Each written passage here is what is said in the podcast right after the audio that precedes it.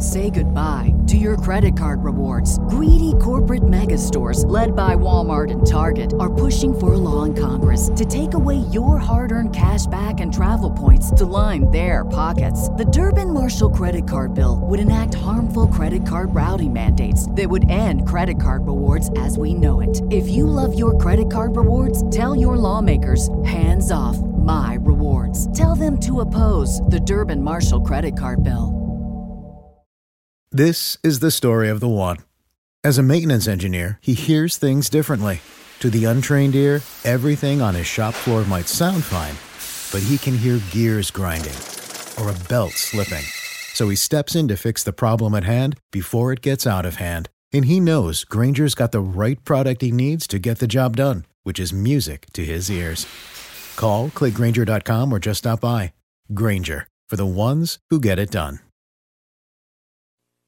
This portion of Grassroots Marketing on location on Cannabis Radio is presented by Noric Risk.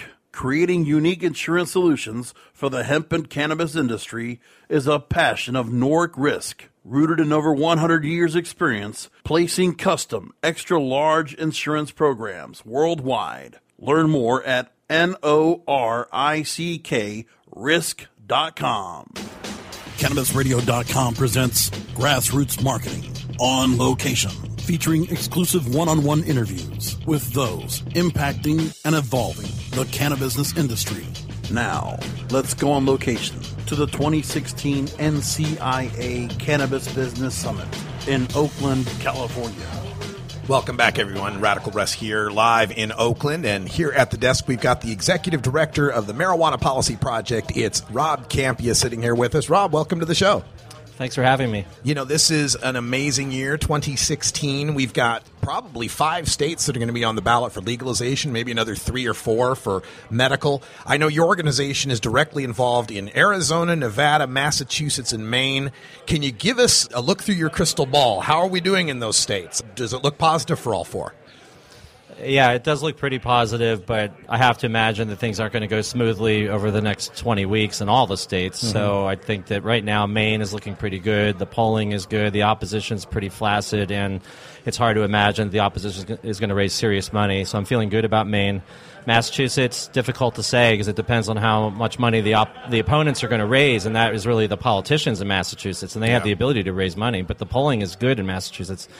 Arizona, the polling is mediocre. It's 50% in favor, 43% opposed, with seven undecided. So, for those of you who are students of politics, you know that going into an election with 50% support is actually pretty nerve wracking. Yeah. And then Nevada is uh, pretty average. It's, you know, probably between 52 and 55% support. So, we have reason to be optimistic, but there's a billionaire who lives in Nevada who could dump a lot of money into the opposition and crush us like the bugs that we are. Yeah, we saw Sheldon Adelson, that billionaire, contribute something like 4.5 million to the Florida campaign in 2014. Any uh, reading on what those contributions will be? Any any numbers that anyone's thrown out yet? No, we don't really know. I mean, yeah. if I had to imagine where he would be most excited to play, it could be Nevada because he lives there. It could be Florida because he played there in 2014. But we don't have any inside knowledge as to what he may or may not do with these opponents now gearing up to fight us, I mean, our past battles, we really haven't seen much in the way of funding from our opponents. Are we in danger maybe of spreading ourselves too thin because we only have so many donors at this point? Is that a concern moving forward? It's always a concern that we can't afford to end the fights that we picked or win the fights that we started. But then again, in all the campaigns that we've ever run, we never really have a lot of money at the beginning anyway. So if we were going to wait for the war chest to develop, we would never have legalized marijuana in Colorado. Sure. So we don't have a choice. Ultimately, I think at the end of the day, uh, there are going to be a substantial number of people who are going to contribute to their own future in these states and then there's some out of state donors. There are some people in places like New York that have nothing else to do except but to donate their money to places like Massachusetts or Nevada or what have you. So ultimately, I think we'll have respectable campaigns in all of these states. California, of course, is also looking to pass legalization with their Adult Use of Marijuana Act. Uh, any thoughts on that moving forward, and, and how much of an impact do you see if this if this fails in California? So California clearly has the best polling of all the other legalization proposals. So the polling is usually around 59 or 60 in California. There's hardly anyone who's undecided in California, which makes sense because if you don't have a position on marijuana at this point, that means you've been hiding under a rock. Yeah. So ultimately, I think the polling is, is wonderful in California.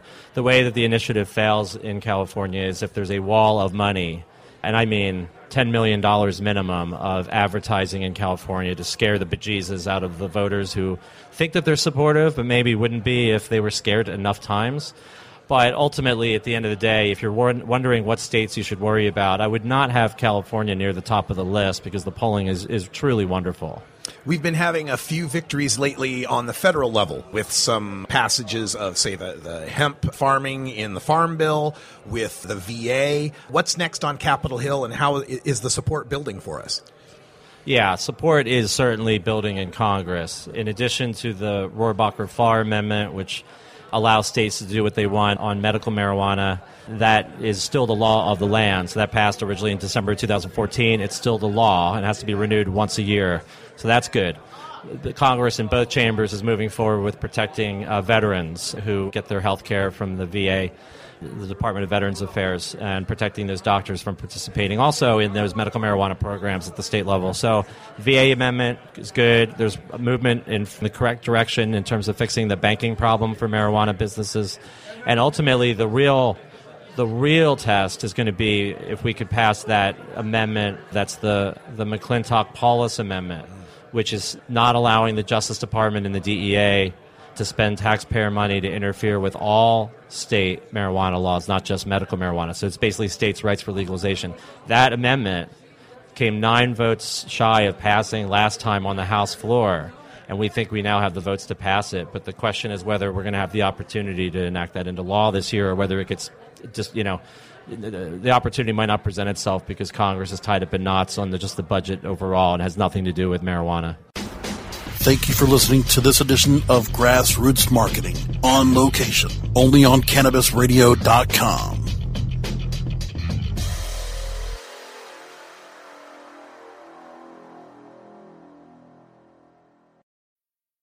need mealtime inspiration, it's worth shopping Kroger, where you'll find over 30,000 mouthwatering choices that excite your inner foodie. And no matter what tasty choice you make, you'll enjoy our everyday low prices, plus extra ways to save, like digital coupons worth over $600 each week. You can also save up to $1 off per gallon at the pump with fuel points. More savings and more inspiring flavors make shopping Kroger worth it every time. Kroger, fresh for everyone. Fuel restrictions apply.